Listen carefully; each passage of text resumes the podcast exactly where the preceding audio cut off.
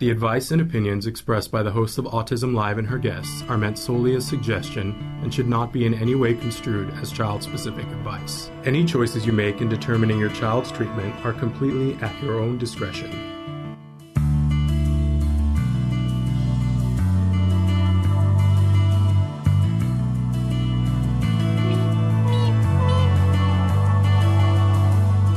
Good morning and welcome to Autism Live. I'm Shannon Penrod, and the rumors that we were doing a live show this morning were not rumors. They were, in fact, true. Sorry, we're getting a little bit of a late start here this morning because it happens. Ask them over at Netflix. It happens. So we're excited, though, to be here live again. We haven't been doing a lot of live shows the last couple of weeks because we had so much programming from the 44-hour podcastathon. We were re-airing that, and we all needed a breath here.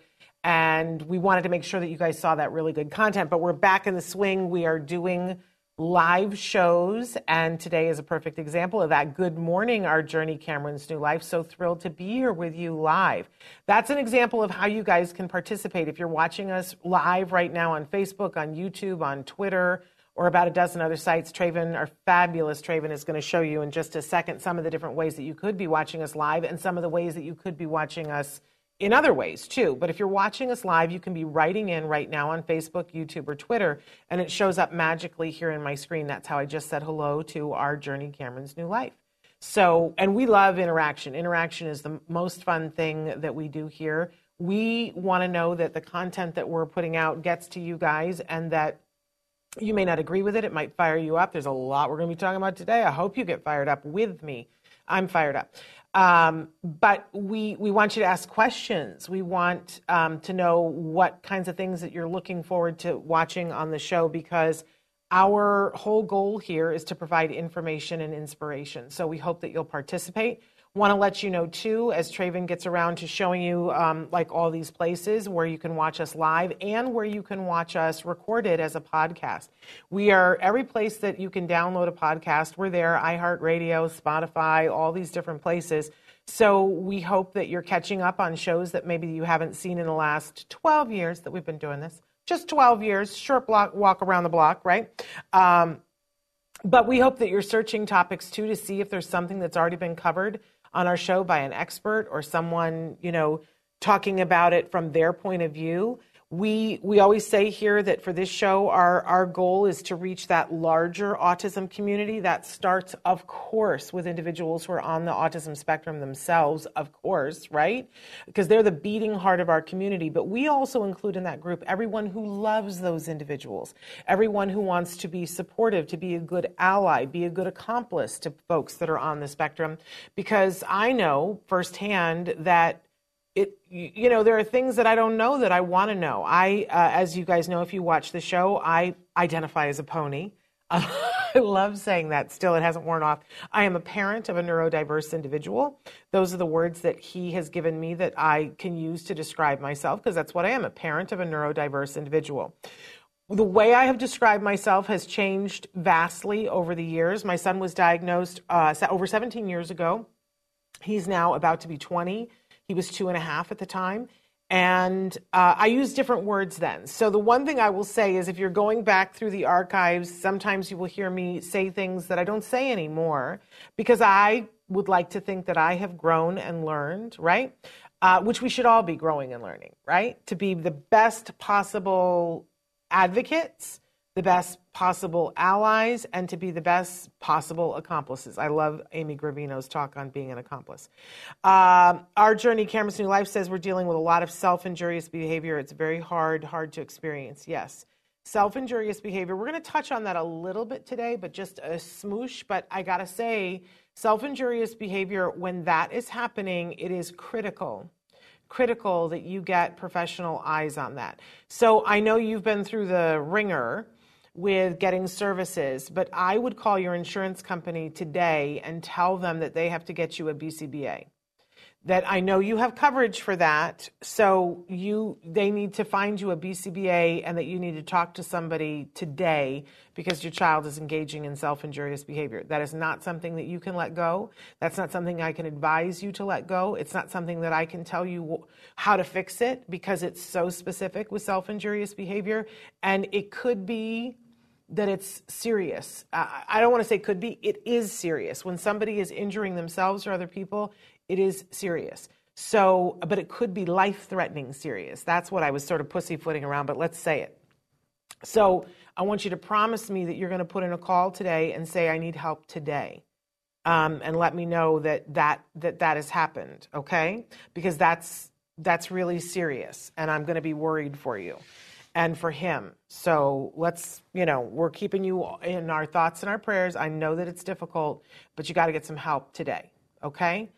But in addition to having said that, we are going to be talking a little bit today about an area that is, I would say, pretty incendiary, that people get very hepped up. I'm hepped up about this topic, and I get hepped up. She says, okay, he's biting me, hitting himself in the head. Okay, so you got to get some help for that, because there's lots of different reasons why he's biting you. That's communication, and why he's hitting himself in the head. I don't know why. I don't know why, and I would say to you, it's likely that maybe you have a suspicion, but you don't know why. And there are very specific reasons why people hit themselves in the head. It's not okay. And I am someone who, as a parent, when my son was younger, he would throw himself on the floor and start hitting his head on the kitchen floor. Hitting the head, very specific. But if I were to say to you, oh, it could be this or it could be that, who knows? You got to have an expert. Okay, I'm sending you a hug. Right? And if you need to, reach out to me, okay? Let's make sure that you get the help that you need today. And that goes for anybody else who's going through that. The truth of the matter is that all behavior is communication, right? And something is being communicated, but if you don't have the decoder ring to figure out what's being communicated, then we run the risk of doing something that could make it worse. And we can't afford that when it's self-injurious behavior, right? Because he could hurt himself badly in a way that's permanent. So let's not... Okay, email me. Wonderful. She says I won't email you. All right, wonderful. So I want to say that we have lots of experts on the show, as you know. But on Mondays, typically, we do a parent-to-parent talk, and I'm the one who's usually doing the talk, although we're going to have some other people guesting soon. And I'm a parent. I'm not an expert in the field of autism. I'm somebody who's been in this chair for a really long time, over 12 years in this chair, covering autism and talking to experts, which, that doesn't make me an expert. It makes me somebody who has an informed opinion. Sure, I'll go with you there, but I'm not an expert. So, but I do think that what is valid and why we call these parent-to-parent is that there is a portion of this that I've had experts here, and I'm going to continue to have experts talking to you about stimming, and it's important to get their point of view on it too. But sometimes you need to hear it from the social-emotional person who's been through it and who's talked to a lot of other parents. That's what we're doing here. This is not supposed to take the place of advice from an expert, but just try to give you a place where you can come as a parent and get good information from another parent who takes into consideration what it feels like to be a parent, which is different than what it feels like to be the person on the spectrum, right? Yep, big hug. So we are going to talk today about stimming and the 10 things that I think that every parent should know about stimming. And I want to start with everybody take a deep breath, because it may be that the things that I'm going to say about stimming are not the things that you thought I was going to say about stimming. I can hear all of my friends who are on the spectrum going, wait a second, why do you get an opinion about this? Stay, listen to what I have to say, and then see if you don't agree with what I'm saying. I would love to know, because I always want to be a good ally, right? So let's launch into this. And I don't know if you can see my little subheading on it. It's 10 things every parent should know about stimming, because everyone does it, including you. We all stim. So let's get launched right into this PowerPoint, because the first thing that I want us all to know, oops, I clicked the wrong one, is everyone stims. Absolutely everybody stims. Let's back up the bus a little bit and talk about what stimming is, because this is a hot button for me. When my son, he hadn't yet been diagnosed. We were a couple of weeks away from being diagnosed, and they sent me to get an evaluation from this place that, and it was I think she was an occupational therapist. They also had speech and language pathologists there too, but she was just doing an evaluation about what kinds of things that he was doing. And it was the first person that I was sent to that I could actually ask some questions, right? And at one point she said to me, did I have any questions? And at that moment, he started doing something. And at the time, I don't even remember what it was, but it was something that I didn't understand. So I said to her, I said, what is that thing that he's doing and why is he doing it? And she said, oh, he's stimming. That's what he's doing. He's stimming. And I said, well, what is that and why is he doing it? And you know what? That was a good question. And she glossed right over that thing. And she said, oh, well, it's stimming and it doesn't really have a purpose. Wrong answer. Total wrong answer from the first expert that I ever met about stimming. Now, does that mean we throw her away and go, you know, she knows nothing? No. She knew some good things, right? She gave me some information that helped me to go places to get more help. But in this aspect, she didn't know what she was talking about. And you know what should have been my first clue? Was that when I said, what is stimming? She kept saying to me, it's stimming. She couldn't tell me what STEM stood for. And what stimming is, it's a phrase that people use all over the place, and it's short for self-stimulatory behavior, but it's often used incorrectly. And as soon as I knew, when I talked to like three other experts, and I was like, what is stimming? Oh, it's self-stimulatory behavior. And I remember going, I don't think he's doing that to stimulate himself. I think he's doing that to calm himself down. And there we are. There is the rub that when people say stim, often they're using the term wrong, but we're going to discuss it because that is the term that people use. But I want you guys to know that really what we're talking about is automatically reinforced behavior. And that is not without a purpose. Just the other day on Facebook, I saw an expert saying something about how, stimming, it's behavior without a purpose. Wrong. That's just wrong. When we engage in a behavior and we do it over and over and over again, we do it for a reason.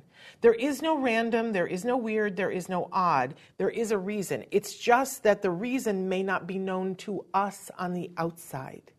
That doesn't mean that there isn't a reason. You ever watch somebody do something and go, I wonder why they're doing that? I can't tell. Just somebody's license plate. I would love to go up to people and go, what does your license plate mean? Right? I don't automatically assume when I see, a pattern of letters, I go, oh, it's just random. It's just random. Right? I don't assume that. I want to know what the story is behind it. We should all be that curious about self-stimulatory behavior and automatically reinforced behavior. Now, for the rest of this talk, I'm going to talk about stimming, but I want us all to know that what I'm really talking about is that automatically reinforced behavior, that there is some reason why I'm doing it. It's just, it's an inside job. I know what it is. It's serving a purpose for me, which is why I'm doing it. But I may not have shared that information with you. I may not be able to share that information with you. I may not be able to even put it into word terms for myself, but I'm doing it for a reason, right? There is a reason. And we all of us do this. When people say, well, we need to get rid of the stimming, I'm like, what planet are you on? Because we stim for a reason and we all do it. Often the people who are like, well, we need to stop that stimming behavior are sitting there and doing something like this, or they're playing with a scoosh on their desk. They're bouncing their leg, or, oh my gosh, the people with the long hair. Like, there's a whole culture of girls who just play with their hair while they're talking to you. And let me tell you about this.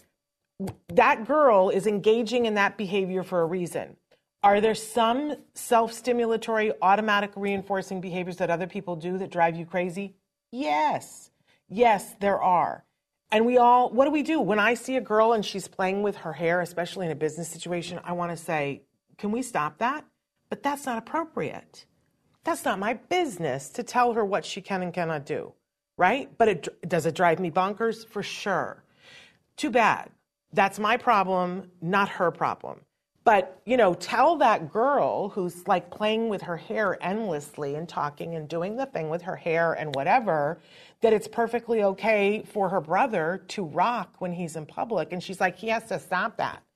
Drives me crazy. We all stim. There are reasons why we stim. Okay? So be aware of the fact that for parents, when you are talking about your child's automatic reinforcing their stimming, think about what yours is, and would you want someone to rip that away from you? No, because it serves a purpose. So we got to be mindful of that. Okay. I did it again. I clicked the wrong thing. Okay, so I mentioned this, that stimming serves a purpose. The behavior analysts call this the function of a behavior. You probably couldn't hear it, but I'm bouncing my leg right now, right? It serves a purpose. I'm nervous because, I just covered that on the last slide. That wasn't the best thing I could have done. So that comes out of my leg that's bouncing. Is it okay? You can't see it. It's, you know, it's not really interrupting anything. It's perfectly okay that that's what I'm doing. I was watching Ted Lasso last night, and he's doing the things with his thumbs, right? That's what he does. Stimming serves a purpose. Now, sometimes it's to calm us down. Sometimes it's to soothe us. Sometimes it's to stimulate us so that we can get, you know, ready for something. Sometimes it's because we're in pain or we feel dizzy or we're hungry or we're tired. I mean, you know, we do it. It helps us to concentrate. The executive who clicks his pen, you know, helps him to create and come up with ideas. But it all has a purpose. All of it has a purpose. And once we get into that mindset, we can look at it in a different way. It serves a purpose. So if it serves a purpose, before attempting to change or eliminate a stim, you should consider what its purpose is and if it's harming anyone. So when I meet new parents who have kids that have recently been diagnosed, and I'll say to them, you know, what questions do you have for me? What are you worried about? What are your concerns? What's going on, right? And usually it'll take us a little while to wind down to what we're concerned about. But somewhere in the middle of all that, I will hear from parents, well, my child can't speak, and that's, you know, really worrying me, because I was planned on talking to my child, right?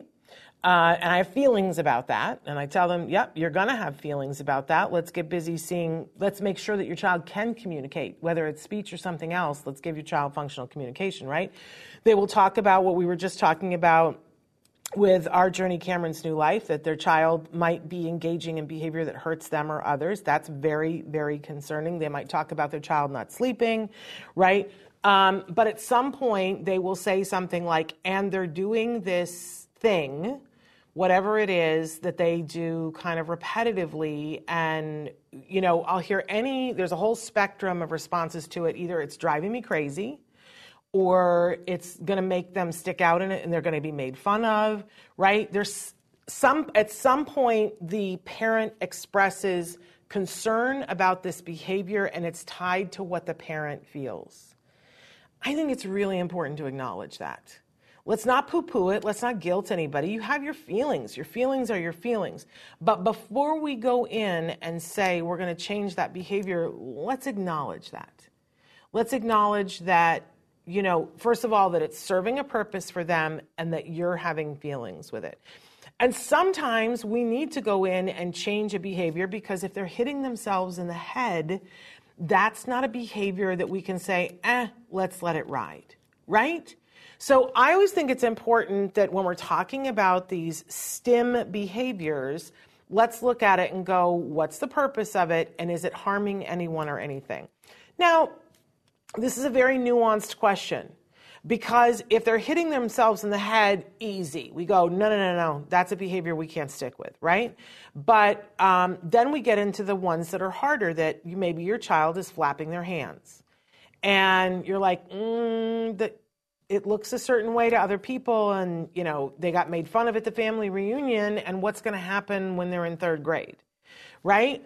And a lot of people, especially a lot of self-advocates, will tell you, you know, that's this is what they're doing to calm themselves down, so leave it alone.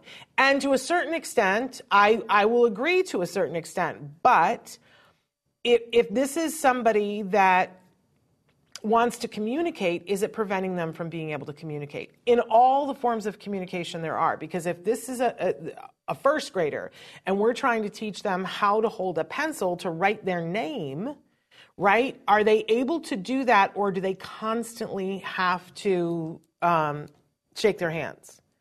Because then we might say, okay, I don't want to take the shaking the hands away, but I want them to be able to hold a pencil so that they can move on to being able to write their name, being able to answer questions, being able to type, eat. If all they can do is flap their hands, then is it going to get in the way of something else? Right? So we have to put it through this litmus test of, is it harming them or someone else? Because if it isn't harming anybody, maybe we don't want to even deal with it right now. Maybe later on, if we see that it's harming their ability to do something else, then we can take steps that are kind and considerate of the individual, because that is at the core of everything here. Okay, so here's my little cautionary tale here, that you should never seek to change or eliminate a STEM without teaching / creating a different way for the individual to meet the need that the STEM was giving. All right, this just makes sense, right? If I am flapping my hands, and if I accept that there is a reason why I am flapping my hands, and we decide, well, the flapping of the hands is preventing this person from being able to eat. Therefore, we need to work on this a little bit. We can't just say, well, let's stop the hand flapping. That is not the way you get this done. If there is a purpose behind the hand flapping, what we need to do is we need to identify first of all, what is it giving them? And can we give this to them in another way that meets the need but doesn't prevent them from doing the things that they want to do? Any other attempt to deal with these kinds of behaviors is, first of all, not going to be successful, because if I need that, then if you try to take it away, I'm going to be stealthy about it, but I'm still going to get my need met, because it's a need. It's not a desire. It's not a hope. It's a need, right?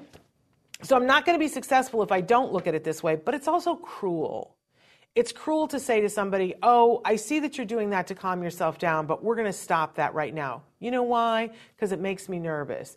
Or it's preventing you from eating, but still, if it's a need, it has to be met. All right? So that's why we got to know what the function of this STEM is first. And as we said from the beginning, it's an inside job. I might have to be really stealthy, put on my Sherlock hat, and try to figure out, what do I think the need is that's being met here? But then I can teach other ways to get the need met. Oh, this is so important to me. We should all be more tolerant of people's STEM behaviors. It's called perspective taking. So a few years ago, I love to watch Big Brother. Do you guys watch Big Brother? In the summer, they always lock up a bunch of people into a house and they put cameras on them, and it's just ridiculous television, and I thoroughly enjoy it. And many years ago, there was this young gentleman who was on who did not disclose his diagnosis, and he went on to win the show. And I loved that, because I looked at him and I went, oh, I think he's part of our family, but I don't know because I don't diagnose, right? But he seems like he's part of our family. You know what I mean? He's one of us, one of our tribe. And I was so excited for him, and it's a social game, and he won. So I thought that was really, really clever. And then after he won, he openly disclosed that he was on the autism spectrum, and said, I didn't want to say while I was in there because I didn't want it to become about that. And look, I went on to win. Woo, we celebrated. So then they have the All-Stars, and they invite all these people back that have been on the show before, and they invite Ian back on the show. But now everybody knows. And it was just fascinating to me to see how people dealt with him, and it made me furious. And there was a firestorm on the internet about it, because people would put themselves in other bedrooms, and they would say, oh, did you see what he was doing? It was so weird. He was rocking. Did you see when we were in the meeting and he was rocking? I can't believe it. Just makes me nervous. I don't know what to do when he's rocking.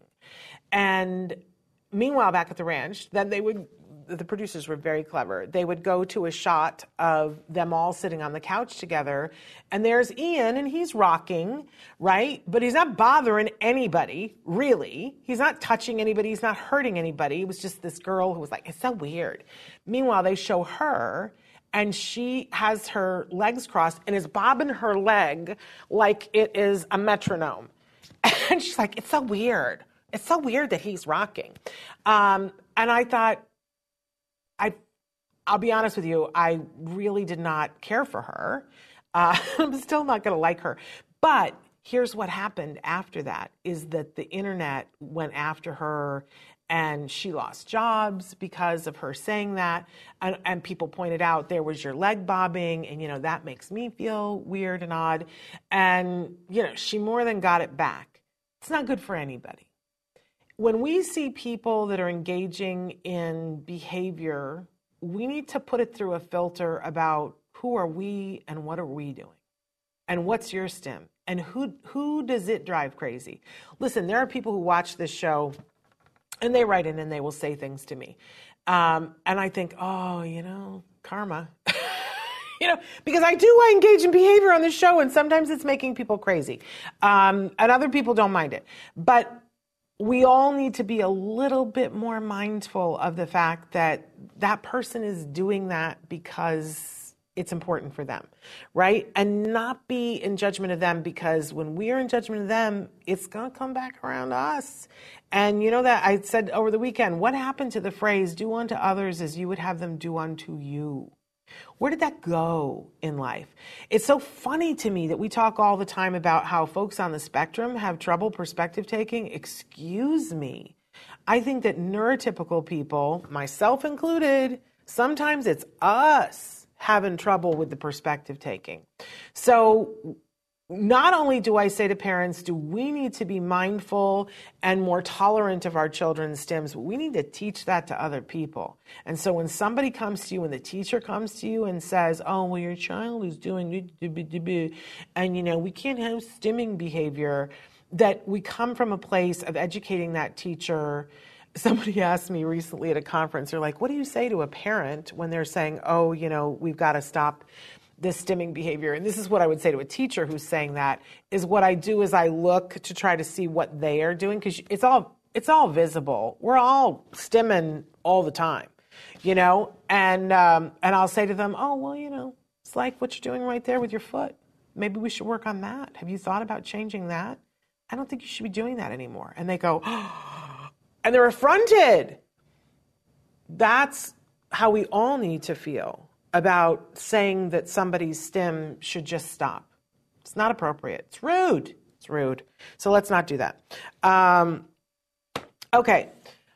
Some stims don't need to be changed or eliminated, but it might be appropriate to set guidelines about when, where, and how often the behavior can be engaged in. This is super important, because some of you, and Brian, I see you've written in, I'm going to get to your question in just a second. Some of you are going to, it's real when somebody is doing something that makes you crazy, right? My son used to walk around my house and go dog, dog, dog, dog, till I thought that I was going to, like, you know, take my eyeballs and scratch them on a stucco wall. Because you just are like, I can't handle it anymore. It hits your sensory things. And there are some behaviors that people need to engage in that we're not going to be able to meet the need another way, not the same need. We can work and have it be close, but sometimes it's easier to say to somebody, yes, you can do that. It's just there's a time and a place that's appropriate, and other times and places that aren't appropriate. One of the great things about folks on the spectrum is that they tend to, I don't want to generalize, but a lot of them tend to be very rule governed. And in a great way, which is very socially enlightened if you think about it. So, you know, we would say to somebody, well, it's not appropriate to take your pants off in public, right? You can't expose yourself. And that's a rule that we can give people who are on the autism spectrum. We can say, oh, you know, we don't take our pants and our underwear off in public, but you can absolutely do it in the bathroom. And we start with things like that. I always love to use the example of Temple Grandin and her mom, because Temple still talks about how there was a metal plate on her bed that she loved to spin and turn. And I've had many conversations with her and said, why? Like, what was the thing with the metal thing on the bed? And she says, oh my gosh, are you kidding me? Like, it's so, have you tried it? And she says, you know, you turn it and you move it depending on where the light is in the day, like, It changes colors. And if you go fast, there's different colors. And if you go slow, there's different colors. And if you turn the direction, and if it's morning or it's, you know, night, like, it's constantly changing. She says, it's really amazing. You should take a look at it. And instead of, her mother noticed it and saw that she was doing it and didn't say, that's it, Temple. You know, I know it's visually exciting to you, but you can't have it anymore. What she said was, you can do that 1 hour a day, but the rest of the day, you got to be studying and you got to be drawing horses and you got to be mucking the stall. And she found a nice mix of things that she knew that Temple was really into and other things that were where it would make her grow and that she would learn new things. But she didn't say, you can't ever do that. And, you know, I don't know. I need to ask you, Stacia, if it was just arbitrary, an hour a day, or, you know, did they sort of work it out and figure out what was the right amount to hold her?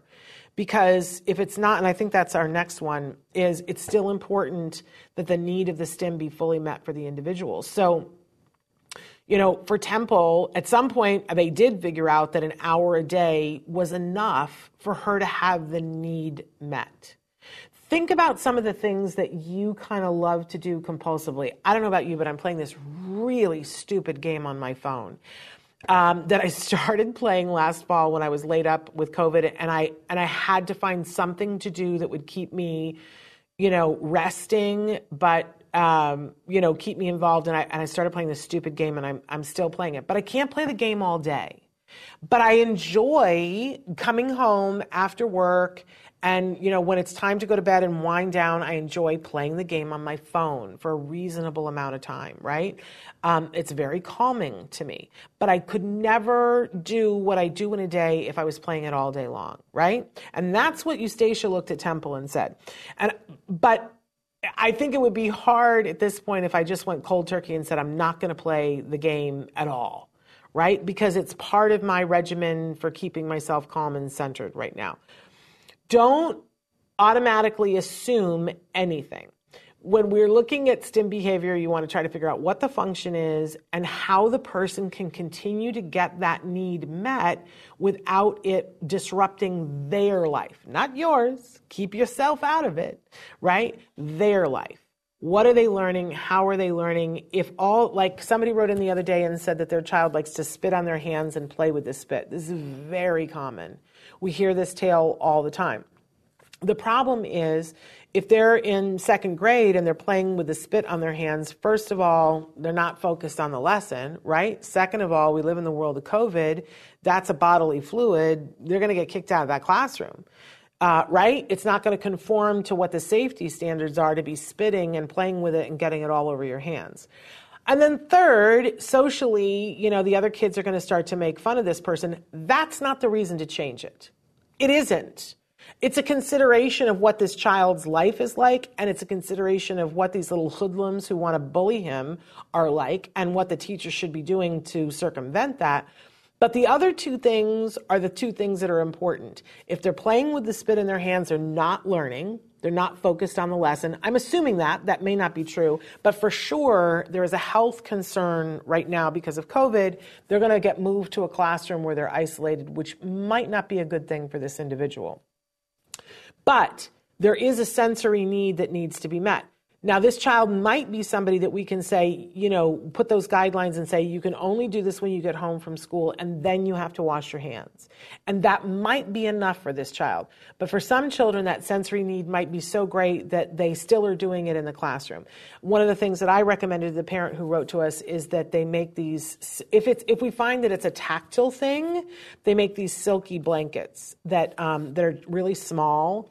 Sometimes they're stuffed animals, even that vibrate. That kids often, it has the same feeling of the silkiness of the spit. For other kids, it's a visual stim. And they want to see, you know, the rainbows, the colors in their spit when you stretch it.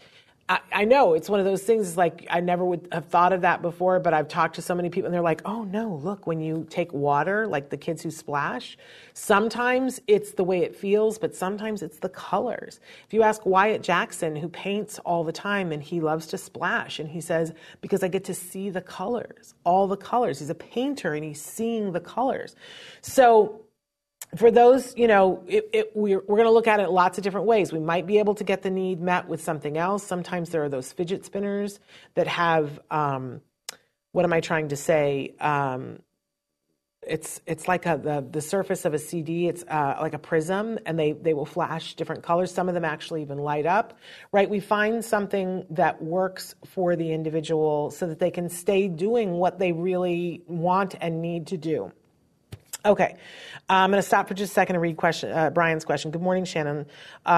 Looking great. Well, the hair, there's not much you can do with it at this point, right? Our son is stepping into summer soon. After 8 months kinder time at Montessori schools, we are lining up Montessori math tutor, and he thought he is going to be so bored because he didn't get into summer school club. Oh, that bites. I hope he does not regress. Sadly, I expect it will happen. And they say that their version is endless verbal scripting. We simply cannot reach him. Pushy interruption to stop it is a no, or a meltdown will occur.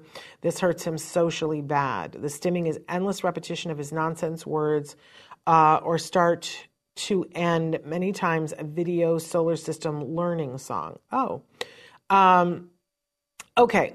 So interesting. First of all, I share your concern about the summer thing. I don't know which day it is. It might be next week, or sometime in May.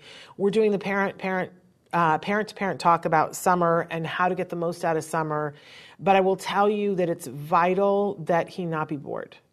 Absolutely vital that he not be bored. I also am wondering. Well, we're not that far in our autism journey with Elijah. We're not that far in, so don't worry. But I'm wondering, Brian, because I don't remember, but if he's kinder, is he ever, I don't know cognitively, tell me are you able to ask him about the things that he's saying? Or is he too busy saying them to respond to them? And what happens, and this is a very, interesting choice, but what happens if you repeat what he says? Does it interrupt his pattern? I would be very cautious about doing that, because sometimes it makes kids angry. If they're saying something and you repeat it, it can cause an anger response. So do it sparingly. But I'm wondering, because I will tell you that my son was somebody who vocally stimmed, and this is not necessarily the case with your son. Let's just be honest about this. Everybody's different, right? But I'm telling you this just because it was interesting later on to say to him, "What was that?" And he said that it, the noises, made noises in his head, and that if there were no noises in his head, or there were noises that he couldn't decipher, that the noise, that he could make the noises in his head, and it would make the other, the other noises recede, so that then he wouldn't have to try to figure out what they were, right? It was a way of controlling what he was hearing. So, And I remember the day that Peter Farragh sat with him, because I thought, because I understand, he was being and about to be bullied harshly at school, and they were talking about not having him be in the classroom that he ended up in, the mainstream classroom, because he was making all these noises. He sounded like R2-D2 is what he sounded like. But Peter sat there with him, and Jem made the noise, and then Peter made the noise, and Jem got affronted and was not happy about it.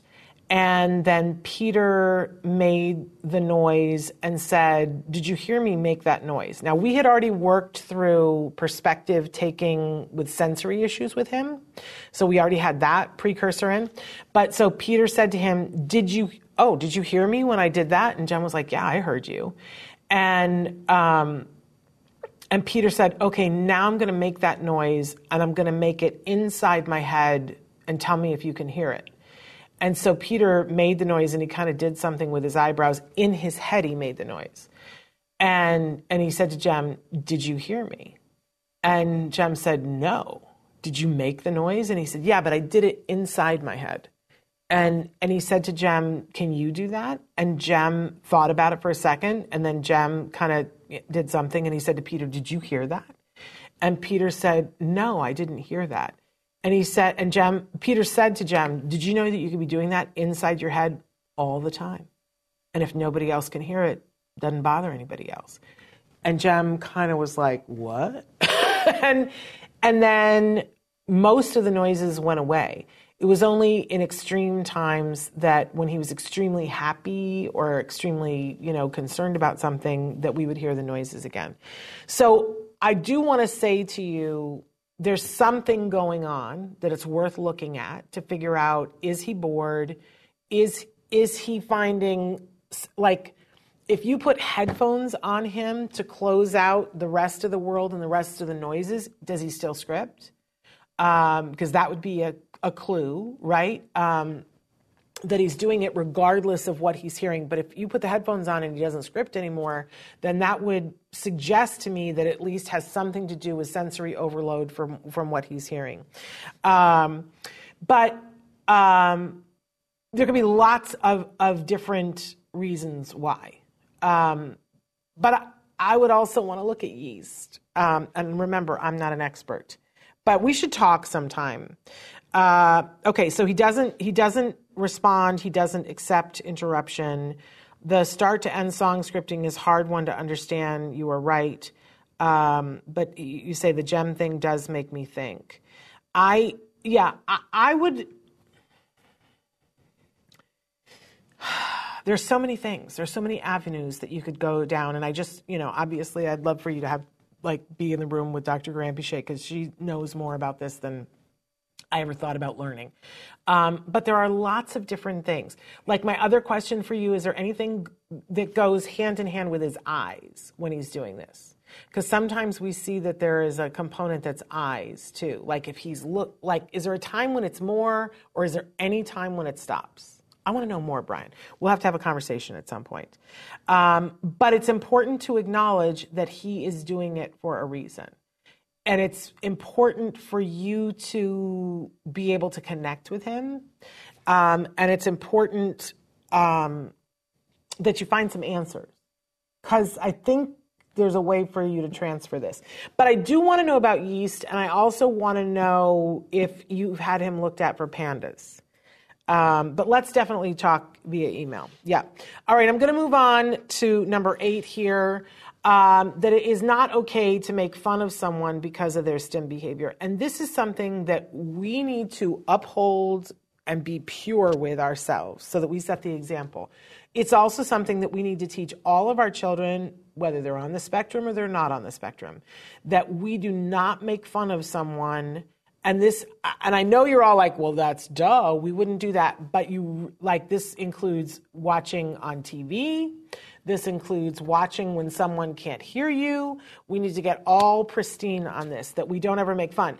And that goes hand in hand with what I was just saying about when you mimic someone, you need to do this very cautiously, because often what will make them mad is that they will feel like you are making fun of them.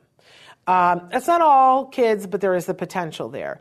And if you are going to parrot what they are doing, do it as a means to connect with them. But if you see that they are angry, make sure that you back off a little bit, because you don't want them to think that you are making fun of them. That can never be I have seen people do that where the child makes a noise, and so then they make the noise, and they're doing it like to get them to see that it's not appropriate, which is making fun of it. We're not doing that. Use it as a connection if you must, but use it sparingly. It is not okay to let someone hurt themselves or others because it is a STEM behavior. So we talked about all these things about, you know, we need to be accepting, we need to be kind, we need to be, put ourselves in a place going, that behavior has a purpose and maybe we should leave it alone, which is a lot of what this talk should be. But I find that the flip is also a problem, that there are parents who will make the decision, and usually it's not the self-injury behavior, because I think we all look at that and go, okay, I don't want my child to engage in that behavior. But I've seen many times where a parent will be watching as their child hits a sibling or hits them, and they go, oh, well, it's just the autism, it's just their stimming, and they hit me by accident. And they poo-poo it and say, it's okay, we don't need to do anything about it. And this I take issue with, because if we really, and I hope we do, buy into this idea that everything that we do has a purpose, then if I even by accidentally, let's say that I'm genuinely hand flapping and it's because it's something that soothes me, and in the process of hand flapping, I hit you, and I didn't even mean to, and I certainly didn't want to hurt you, but now something has happened. And depending on what the consequence is, I might like the consequence. And I might do it again because now it's a new thing. Oh, I was hand flapping before and had no thought of hitting anybody, but now I'm going to hit somebody. And I will tell you, sometimes people do hit and meaningfully hit. My husband and I were just talking about this the other day, the time that my son punched me in the head and about just took my lights out. And, you know, here's the thing, is that if them hitting someone gains them control or gets them something that they want, then they learn, oh, hitting works to get what I want. This is not just people who are on the spectrum, by the way. This is, you know, people who have problems with aggression have learned, if I want to get what I want, that, and I can't get it any other way, if I hit somebody, then I will get what I want. And this does not work. This is not acceptable. This is a fast way to hurt somebody and go to jail, right? And if you think for a second that our cute little adorable 3-year-olds who hit can't be put in jail later on, let me tell you that there are people on the spectrum in jail for hitting someone. We cannot allow this behavior, first of all, to happen because it's not good for them. It's not good for society, but it will build into things that are really bad for them. So we definitely don't take a laissez-faire attitude when somebody is hurting themselves or others. We know that the way that, if we need to change a STEM, we can. We absolutely can, because we're going to figure out when they hit the person, what was it that they wanted? And we're going to teach them how to appropriately ask for the thing that they wanted. And we will make sure that when they appropriately ask for it, they are given it, right? That is how we, you know, look at all STEMs. Now, if it's something that is like on the inside, like I hit them because I like the feel of it, well, there are other things that we can do, like pound clay. We can get a boxing gloves and a thing and have them work out, and they like the sound that it makes, or they like the way that it feels on their hands, right?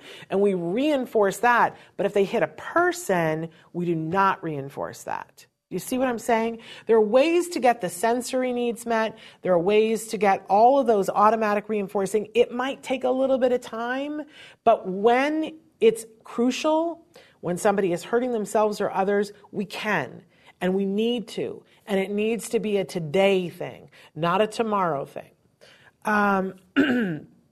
Okay. Our autism journey with Elijah says, I've seen this in Elijah's classroom and it causes meltdowns because of that behavior. I don't remember which behavior that was. I'm so sorry, Lori. Yes, I tell Elijah this every day. He has an issue with hitting anyone that he can't get his way with. Yeah, and you know what? I mean, that's, if you think about it, that makes sense, right? That if at some point we hit, and think about the 4 different reasons why we do things, the 5, really. We do things for attention, and if I hit you, I've got your attention, right? So if it's attention, that might get me your attention. And if it works, I'm going to keep doing it, right? We do things to escape something. So if you're making a noise that I don't like, or you're asking me to do something that I don't want to do and I don't want to do it, if I hit you, now the conversation is about me hitting you. And now you give me a timeout and I don't have to go do the thing that you just did, right? I got to escape it, right? We also potentially hit because it's a sensory thing. It's automatically reinforcing. And there is a feeling and a sound that comes with hitting that for some people is deeply, deeply pleasurable. Think about Rocky in there smacking the meat in the freezer. There had to be a part of that that was reinforcing to him, and there was a sound that came with it, and it felt good. It's not everybody's thing, but it's definitely some people's things, or there would be no boxing gyms, right? And then the fourth thing is to get something. So the tangible. Or a person. So if you're babysitting me and I want mom and I hit you, now you're incapacitated and the person is yelling and now mom comes out, I win. Right? Or if I'm playing on the playground and the one little girl has the last ball that there is and I want the ball, and if I ask her for the ball, she's not going to give me the ball, but if I whack her, she drops the ball. Now I get to go play with the ball until you come to yell at me, but I got it for a couple of minutes, right? And then the last reason why we do anything that's a little bit of an older skill is to control, because we want control. And hitting sometimes is the ultimate control, right? So it's not a shock why people hit. But if we know the equation and go, okay, which one of those five things did they get? And on Tuesday at 11 a.m., they might do it for attention. And on Wednesday at 3 p.m., they might do it to gain access to something. So it's not all across the board necessarily. But in each instance, if we see that they're doing it for attention, then what we want to do is give them attention for everything else that they do except hitting, right? If that's what they want, we're not going to give it to them for the hitting, but we're going to teach them how to say, hey, can you pay attention to me for a few minutes, right? And we'll do that with each one of the things. We'll teach them how to get their need met. And what we're talking about today is that self-stimulatory thing. So if it is a sensory thing, that they're getting a pleasure from it on the inside, then we would figure out what is it and how can we mimic that with something that is more socially appropriate than hitting. Because we can. We have the technology. Okay, so, and I got to get to the last one because we are about to be out of time here.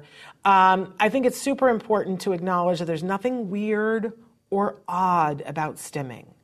If we can take that stigma away and go, no, there's nothing weird, there's nothing odd, just what I was saying about hitting.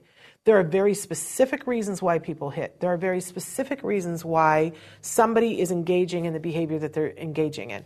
The tough part with stimming is that, as I said in the beginning, it's an inside job. So I can't know. I can guess. And I think one of the most interesting things for me, I mean, there's so many things that I now love about the autism community, but I love to talk to adults who will talk about how they stimmed as a child, what it meant to them, and what they were getting from it, how it was calming them down or how it was stimulating them. It's fascinating. It's an entirely different world that it should not be stigmatized, should not be considered weird, should not be considered odd.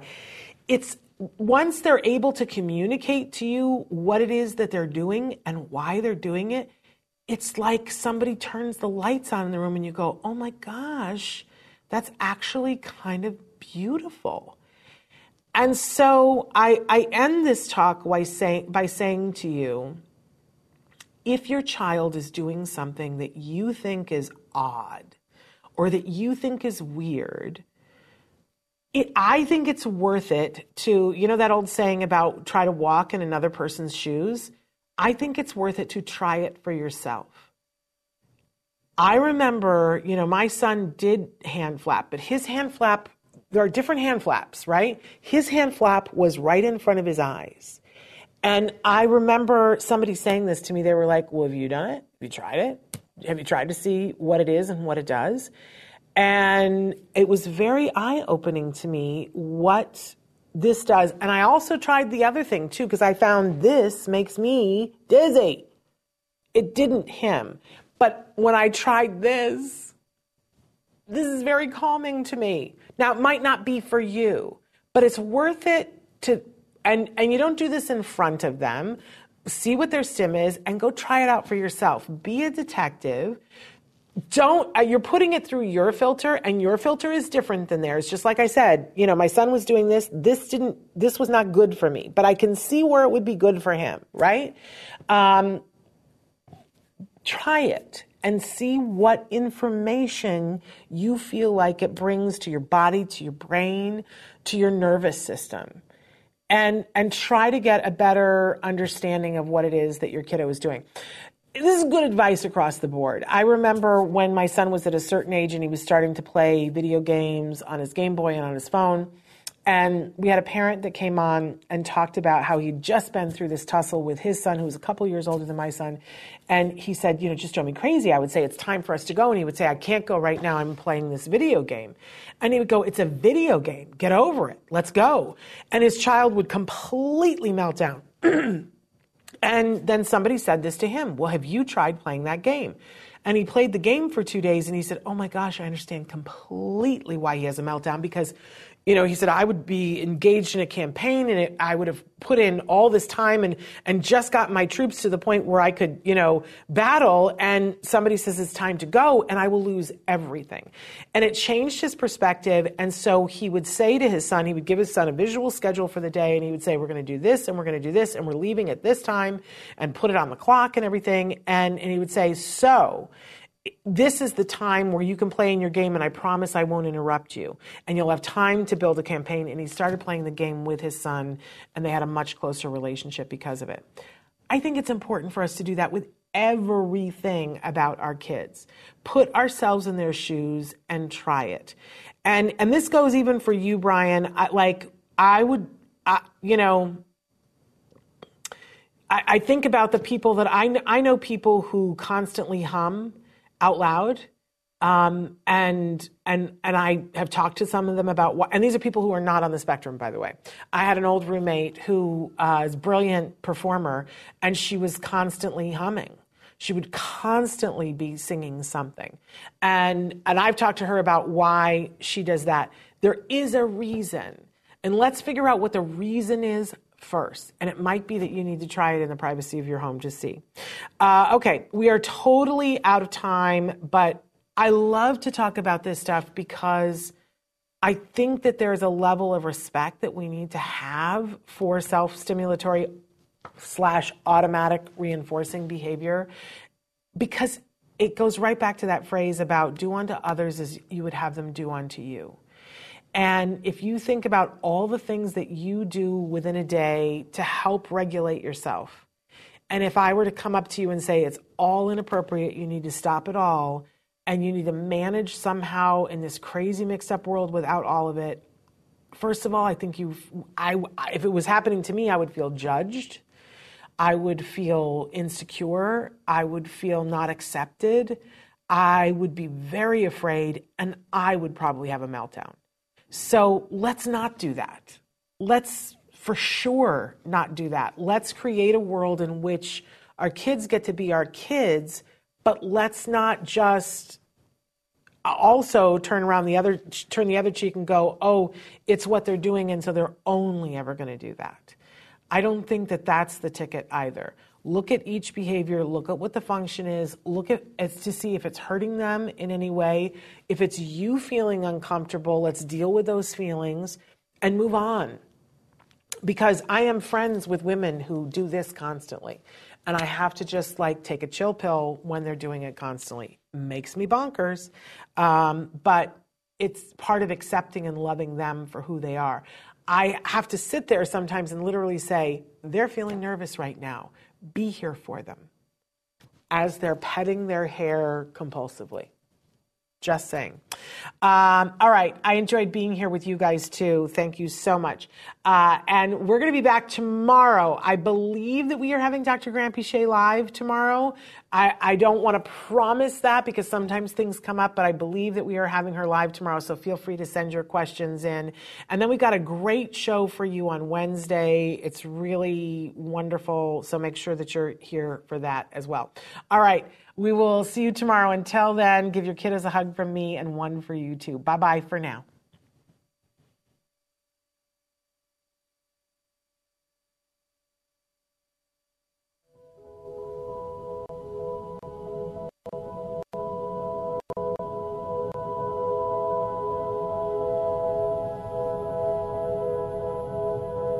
If you found anything helpful in this video, please give us a like. In fact, make sure that you smash that subscribe button on YouTube and give us a like on Facebook. You can also follow us on Twitter and on Instagram for important updates. And please download our free podcast wherever you get your podcasts. Thank you so much. See you next time.